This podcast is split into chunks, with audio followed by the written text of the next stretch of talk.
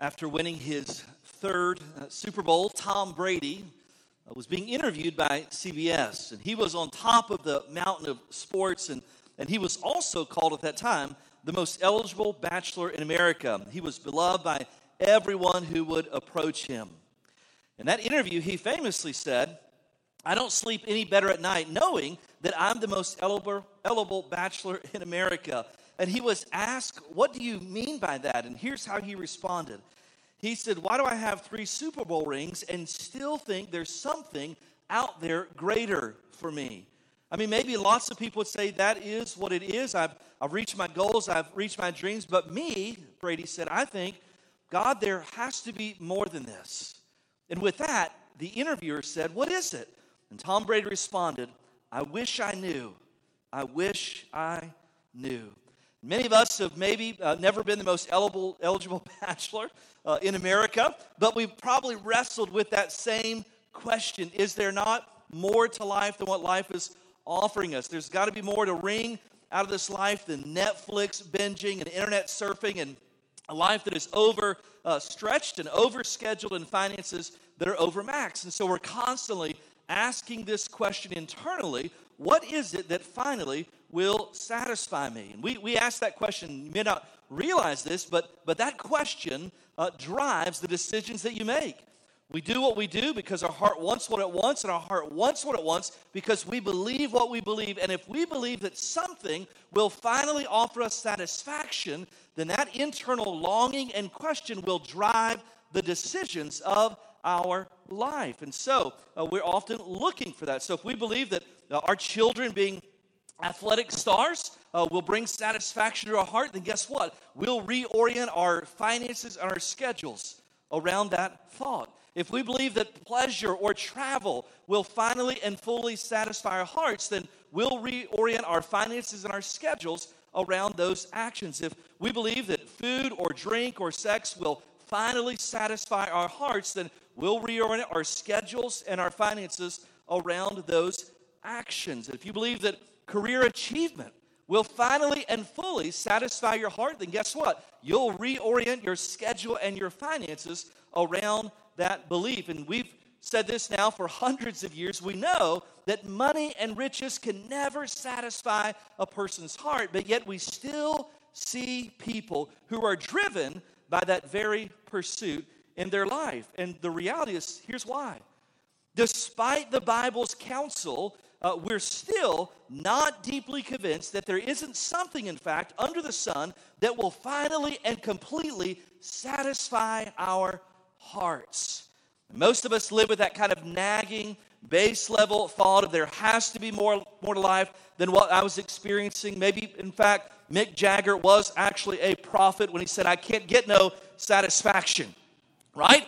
Keith Richards is actually older than a prophet. You should write that down. That's notable as well.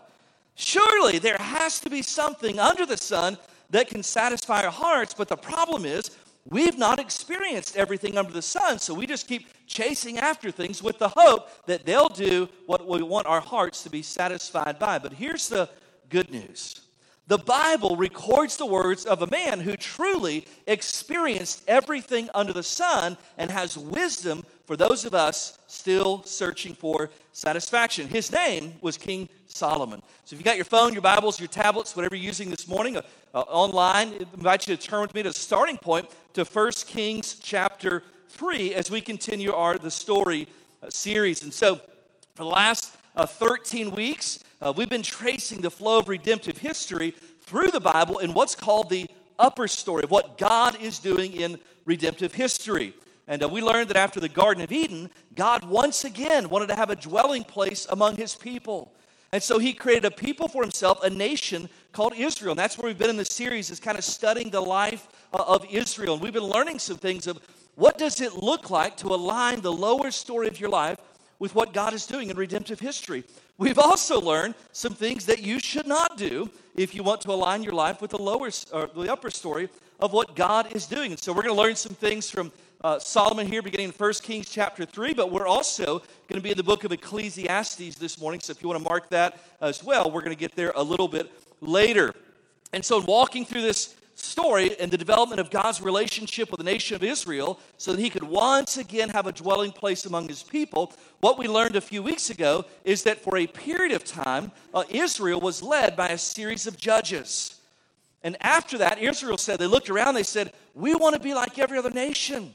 They've all got kings. We don't have a king. All we have are these judges. And so, God, would you give us a king. And so God did that very thing. And so Israel is led by three kings. Now, this is super easy to remember, okay? Fits really cleanly. So if you want to know who Israel's led by, Israel was led by Saul for 40 years. And then Israel was led by David for 40 years.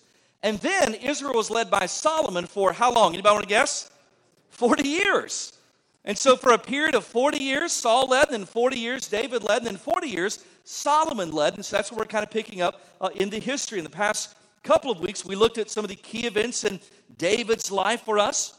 We learned of David's battle with Goliath. We learned of David's sin with uh, Bathsheba last week. But before that sin, God had made a promise to David that his son would rule the kingdom and would also build a temple for a dwelling place of God's glory. And so God keeps his promise to David, and uh, David passes off uh, the, the kingdom to his son Solomon. And Solomon, uh, his mother, was Bathsheba, the one who was formerly married to uh, Uriah. And so uh, here's what's incredible under Solomon's leadership, despite how he was sinfully conceived, uh, God doesn't use that to limit a person's past. Under Solomon's leadership, Israel saw this incredible task accomplished that was laid on the heart of David. So if you remember back early in our series, uh, what we learned is this is that for a period of time, the Israelites wandered around the wilderness and they had a temporary structure that was a dwelling place for God's presence, and that was called the tabernacle. And what happened for a long time, that was kind of where God was on location, if you will. And they began to look around and say, wow, all these other pagan groups, they're not serving the one true living God, but yet their gods dwell in magnificent places. And our God, who's the greatest God of all, deserves so much more. And so we want to build a dwelling place for God's presence that is not temporary like the tabernacle. And so they began to construct the temple.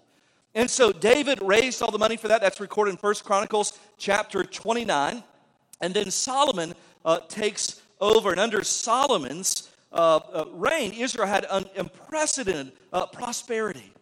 And Solomon is known as the king who literally had it all. His life is best summed up in the book of Ecclesiastes and some lessons and some principles there. And so when he wrote the book of Ecclesiastes, he wanted the writer to say, hey, all these things that you're searching for, I've experienced them, and let me tell you what I've learned from all this experience. Now, how did Solomon uh, gain so much? How was he so wealthy? Well, if we're reading uh, scripture, uh, what we find in the book of First Kings is that Solomon is told in a dream hey, you can have uh, anything that you want. Can you imagine?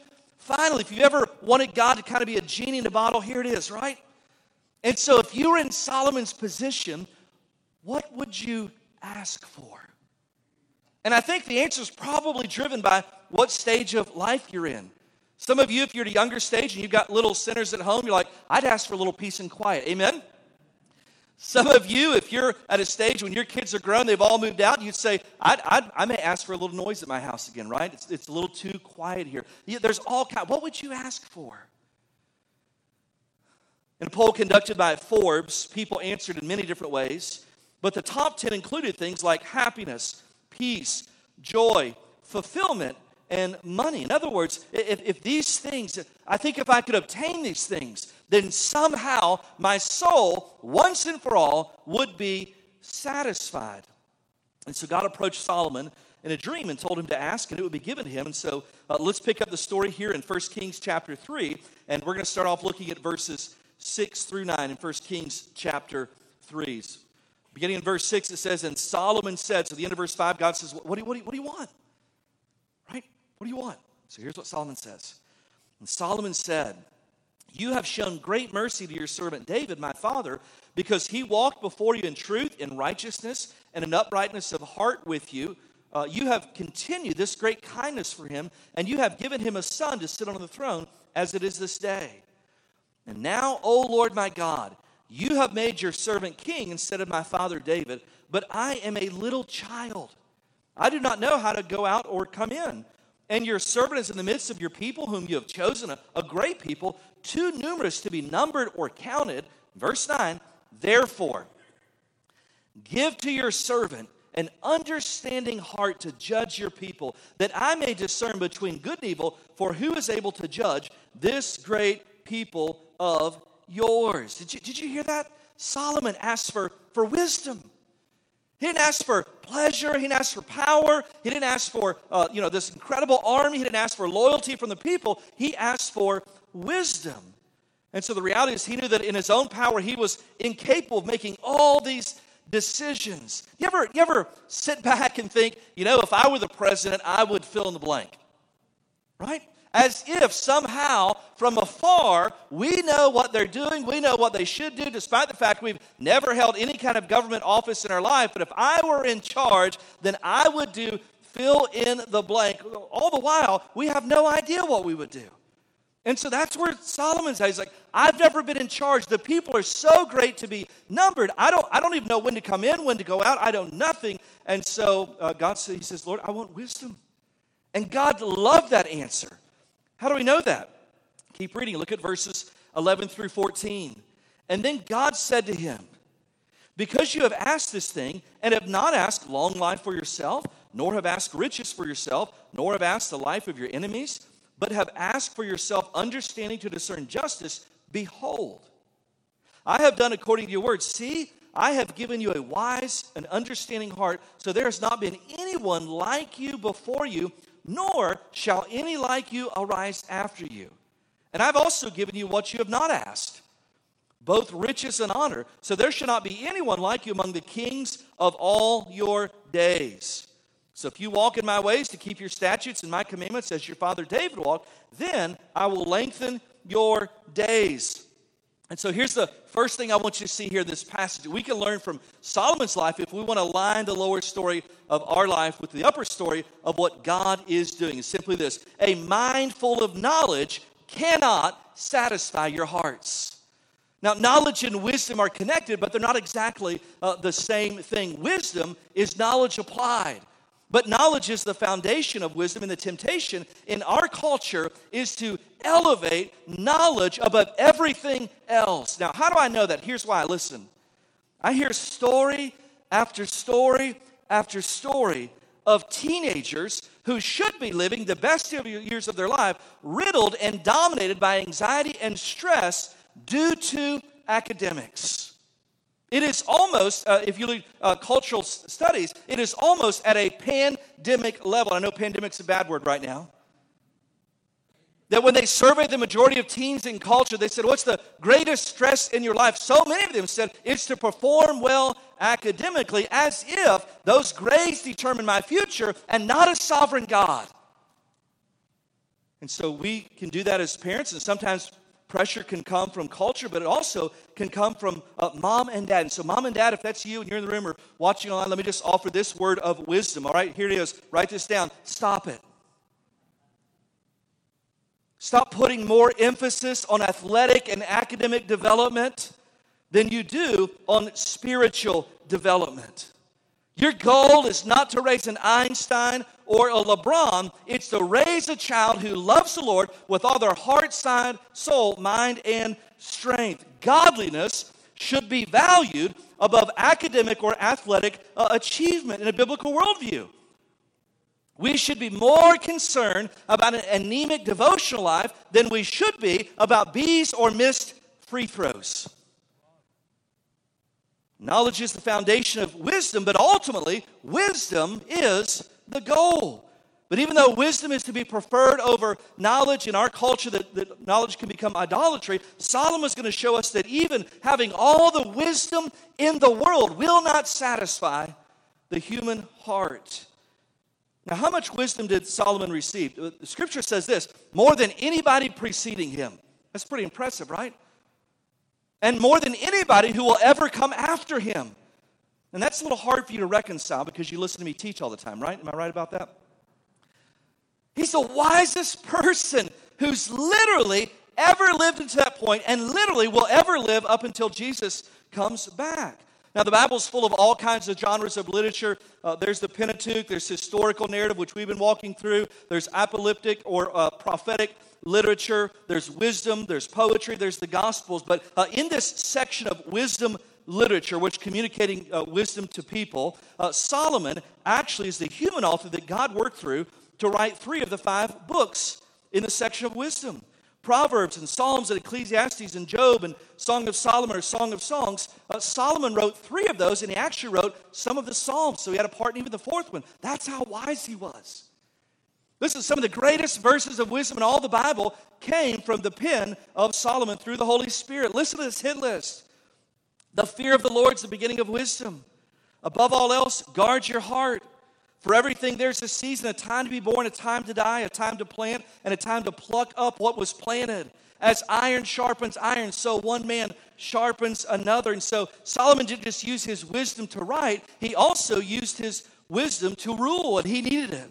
Now, immediately, what happens is after Solomon asks for this wisdom, he has a chance to put it to the test. What happens is we encounter a story of two mothers and one baby.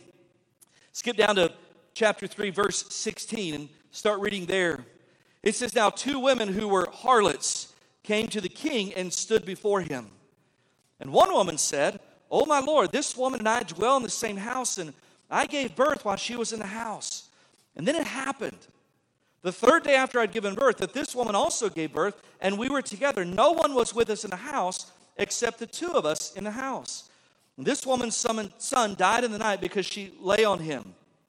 So she arose in the middle of the night and took my son from my side. And while your maidservant slept, and laid in her bosom, and laid her dead child in my bosom.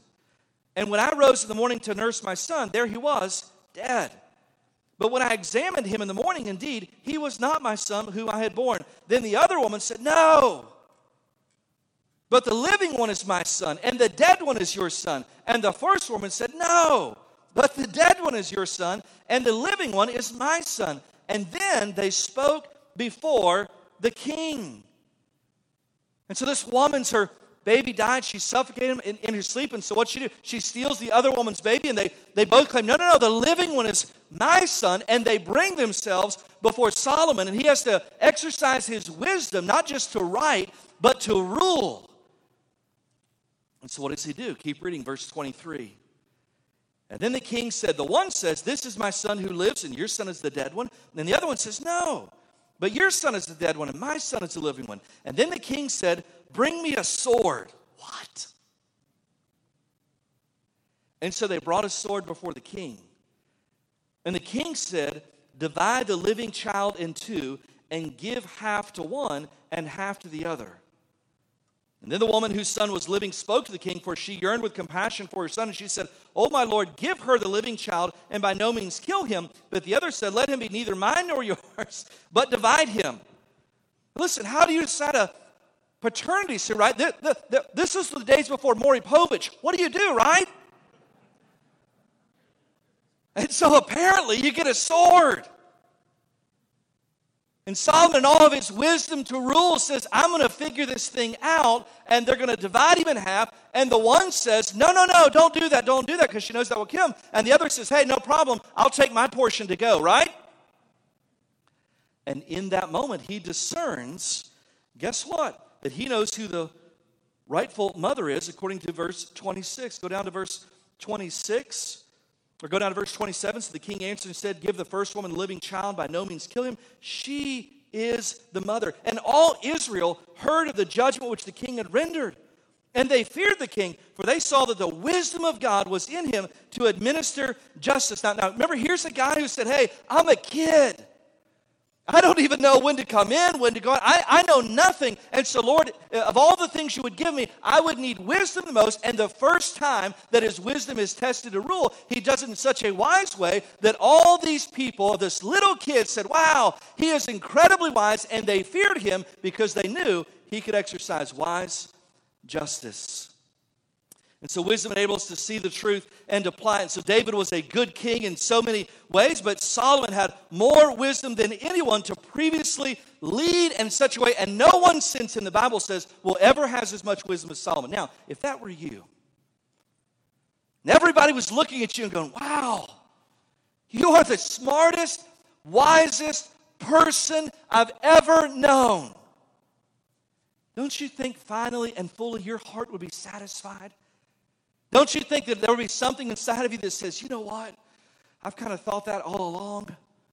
But now to hear other people proclaim it, it must be true. My heart is finally and fully satisfied. But listen to what Solomon said in Ecclesiastes chapter 1, verses 16 and 17. Here's what he said I said in my heart, I have acquired great wisdom, surpassing all who were over Jerusalem before me, and my heart has had great experience of wisdom and knowledge. Listen to verse 17. Here's what he says and I applied my heart to know wisdom and to know madness and folly. I perceived that this also is striving after the wind. You know what he's saying?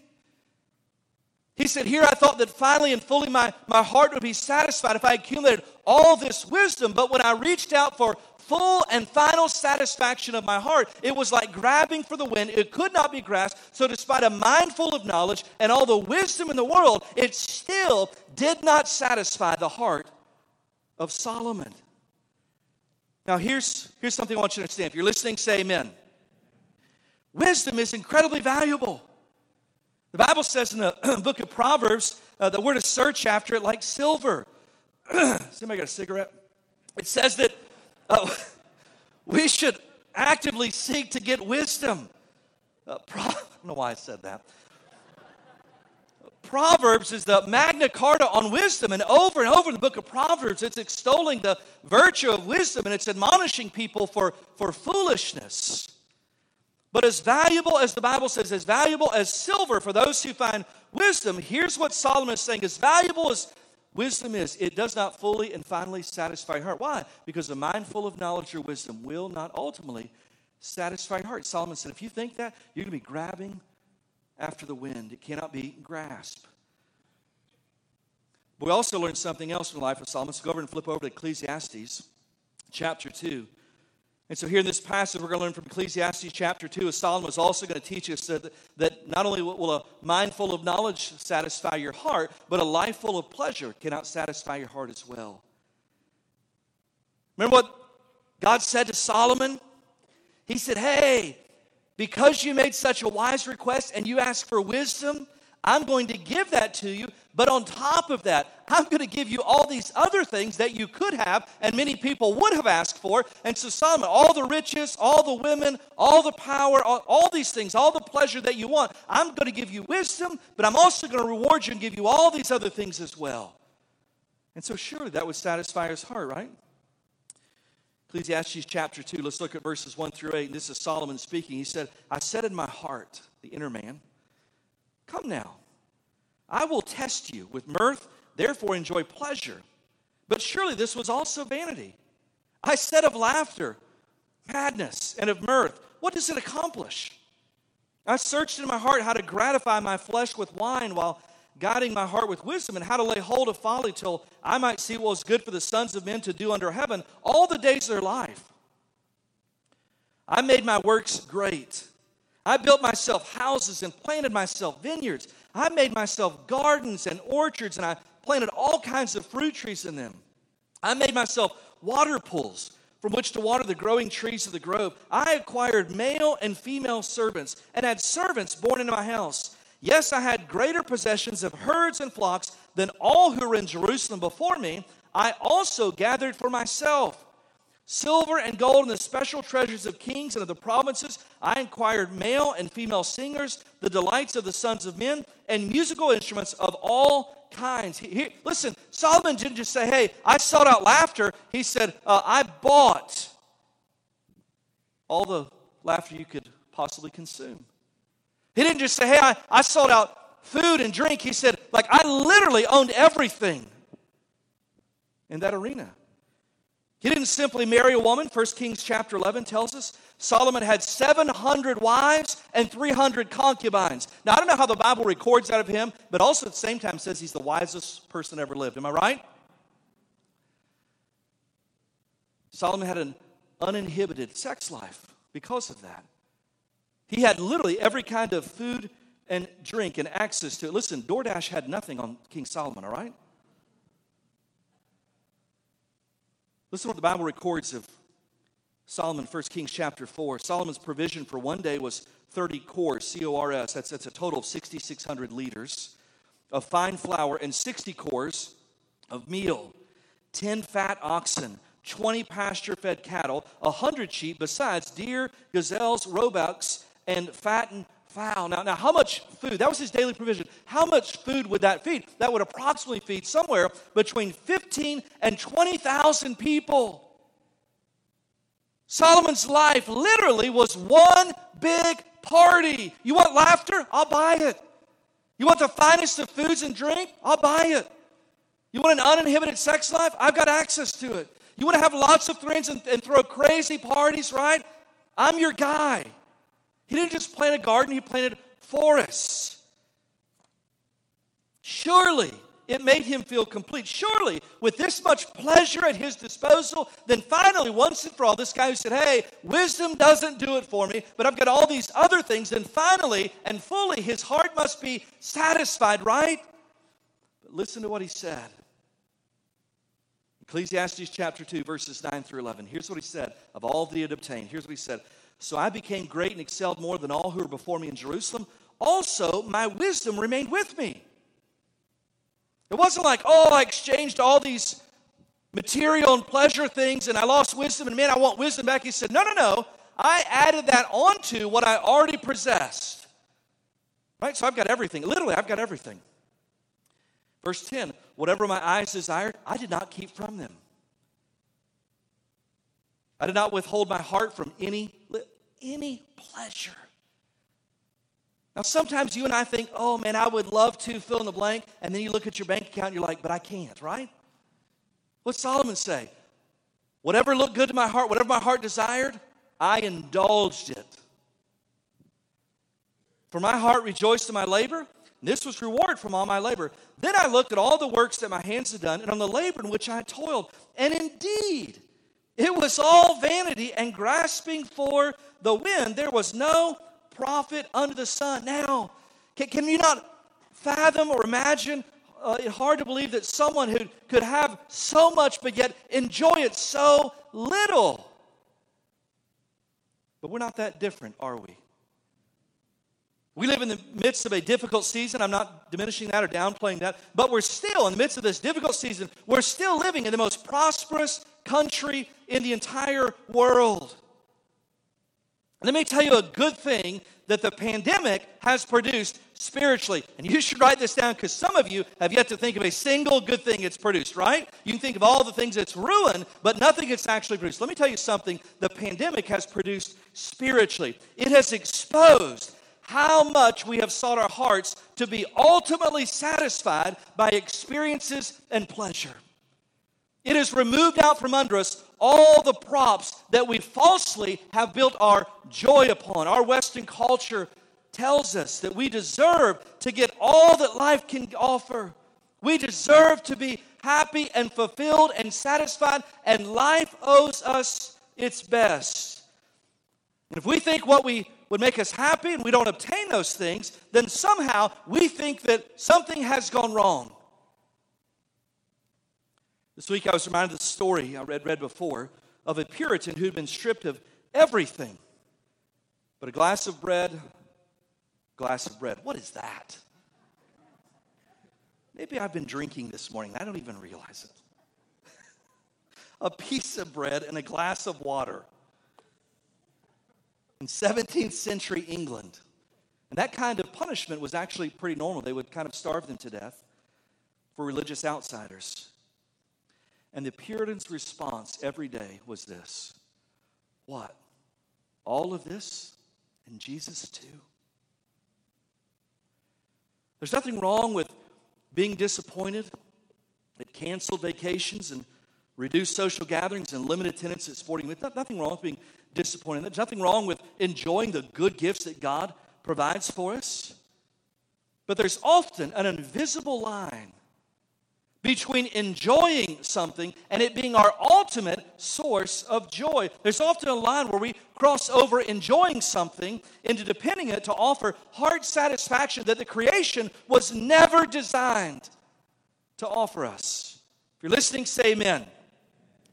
How do you know when you've crossed over that invisible line? Here's how see how you respond when it's removed from your life. Are we disappointed?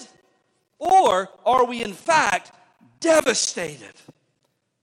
That all of our joy has been dashed to pieces because of all the experiences that have been canceled and forfeited. And during the season, listen, there's more opportunities to falsely believe if I could just fill in the blank, then I would have some satisfaction. But Solomon dashes all of that to pieces with his life because he had everything. Literally. He said, Whatever my heart desired, I gave it what it wanted. So here's a guy who literally had everything. And he looks at his life and he says, Oh, if there was satisfaction there, it's like grasping for the wind. I had everything you could obtain except a heart that was fulfilled. That word, vanity or meaningless, in the Hebrew, it's the word hevel. It's used 38 times in the book of Ecclesiastes. Why so many times in a short book? Because here's what Solomon wants you to learn from his life, who was the wisest person who ever lived, who literally had everything you could ever want to do under the sun.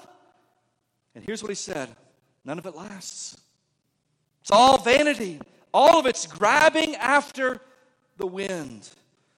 He had run the race to only realize it was actually a treadmill. It took him nowhere. Blaise Pascal, Blaise Pascal, a famous philosopher and theologian, once said this.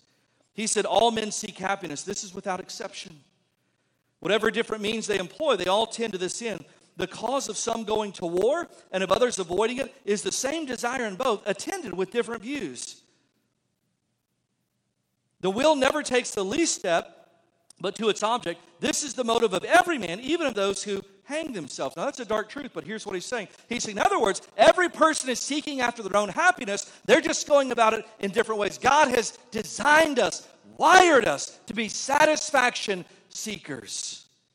Here's the last truth I want you to settle on this morning because if you don't, you'll never be able to align the lower story of your life with the upper story of what God is doing. You'll spend much of your life trying to grasp the wind. And here's the last thing I want you to see is simply this is that your heart will never be satisfied until your identity is settled.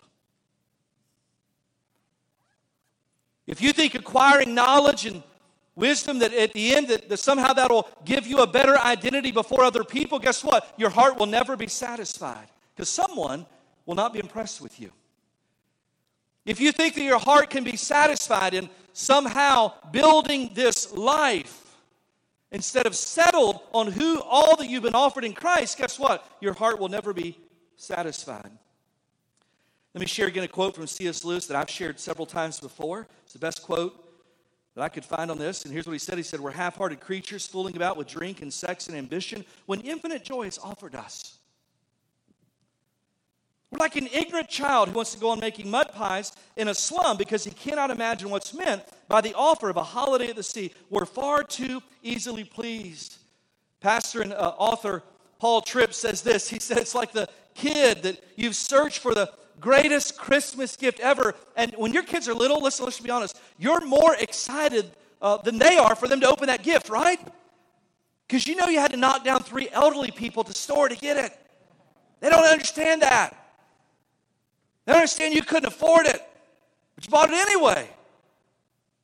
And you're like, you know, they're just fumbling around. You're like, open the box. Get it out. Like, oh, you know, whatever it is, lay it to the side and then play with the box. And you're thinking, I'm going to wear you out for the glory of God, right? That's what C.S. Lewis is saying. He's saying when we think there's more joy to be found in the creation than there is in an intimate relationship with the Creator, we're the little kid playing with the box at Christmas. Your heart will never be satisfied until your identity is settled. Now, for the sake of time, we don't have time to develop this thought, but here's the good news it's pretty self explanatory. God has designed us so that ultimate satisfaction for your heart will never be found in creation, but instead from a relationship with the Creator. Solomon in chapter 3 in the book of Ecclesiastes said this that God has planted eternity in the hearts of men. What does that mean? That means that there is a God shaped hole in our hearts. And what that means is this you can pour everything you want into that hole, and guess what? Your heart will just consume it. You can try and fill it with pleasure. You can try and fill it with food or drink. You can try and fill it with experiences. You can try and fill it with achievement of yourself or your kids. But guess what? Your heart will just continue to consume all of those things. Why? Because your heart was never designed to be satisfied by anything created, but instead a settled relationship with the Creator where all of your value, all of your identity, all of your resources come because of your relationship in Jesus Christ. And if you don't understand that, then guess what? You won't die satisfied one day, you'll die tired. Quote C.S. Lewis again, he said, If we find ourselves with a desire that nothing in this world can satisfy, the most probable explanation is that we were made for another world. You know, when you quit working so hard in life, to build a better reputation before men. And the stress that that causes, it's when you finally and fully realize you're deeply valued because you're valuable to Jesus Christ. Do you know when you're finally laying aside that rat race to accumulate all these things, it's when you're finally fully convinced that every heavenly blessing has been given to you in Jesus Christ.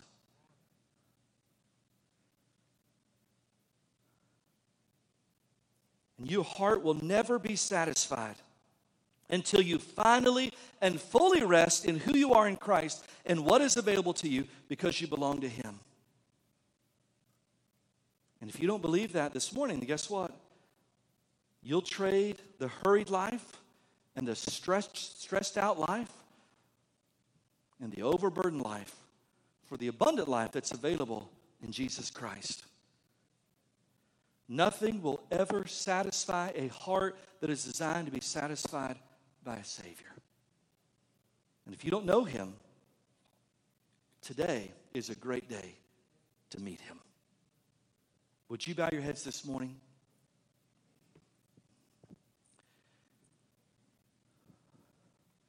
With your head bowed this morning, let me ask you the most important question anyone's ever going to ask you. Have you trusted Jesus Christ for the forgiveness of your sins?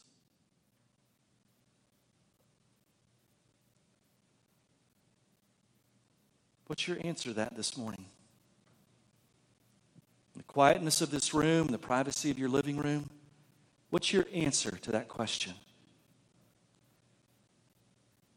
Are you still striving, hoping that your good outweigh your bad? Are you still striving, hoping that you'll lead a life that's finally acceptable before God? Or have you come to the place where you realize that you're a sinner in need of forgiveness? And God knew that, so God sent a Savior named Jesus. And have you come to the place where you're willing to confess your sins? And throw yourself on the mercy of Jesus Christ, who died on the cross as payment for your sins, was buried, and rose the third day. And would you receive Jesus Christ alone for the forgiveness of your sins? Would you do that today? If you never have, or you're not sure if you have, would you pray and receive Jesus Christ as your Lord and Savior and for the forgiveness of your sins right now, right where you're at, right in your seat, right in your home, wherever you're listening? Would you do that right now? You're never going to find what you're looking for spiritually outside of Jesus. That's exactly how God has designed it. For those of you watching online, those of you in the room who have received Jesus Christ as your Lord and Savior, heads bowed eyes closed, honest before God. How many of you are trying to find satisfaction, trying to find meaning in your life, trying to find value? outside Jesus Christ and all that you've been given in Him. You don't have to raise your hands. But if that's you this morning, would you just once and for all, the greatest gift you'll ever receive at Christmas is to settle once and for all that everything I have in Jesus is enough. I don't have to prove my worth because He said I'm valuable. I don't have to build a better more impressive identity because my identity's in Him. I don't have to strive for all this world has to offer because the Bible says I've been blessed with every heavenly blessing. Would you just once and for all say, Lord, help me to live settled? That the only thing that will ever satisfy my heart is Jesus. Father, I pray that as we go about this week, as we live through uh, an unusual time in world history, in this pandemic. God, every time that we're tempted to think that somehow joy can't be found because another event's been canceled, God, every time we're tempted to think that that perfect gift would somehow bring us joy, God, every single time that happens, days and weeks ahead, would you remind us that everything we've ever needed for ultimate joy, everything we've needed for identity, everything we've needed for satisfaction has already been given to us in Jesus Christ? And God, help us to live with a deep conviction of that truth. Nothing we will ever do will add to our identity. Nothing we will ever achieve will add to that identity. Nothing we will ever accumulate can add to that joy.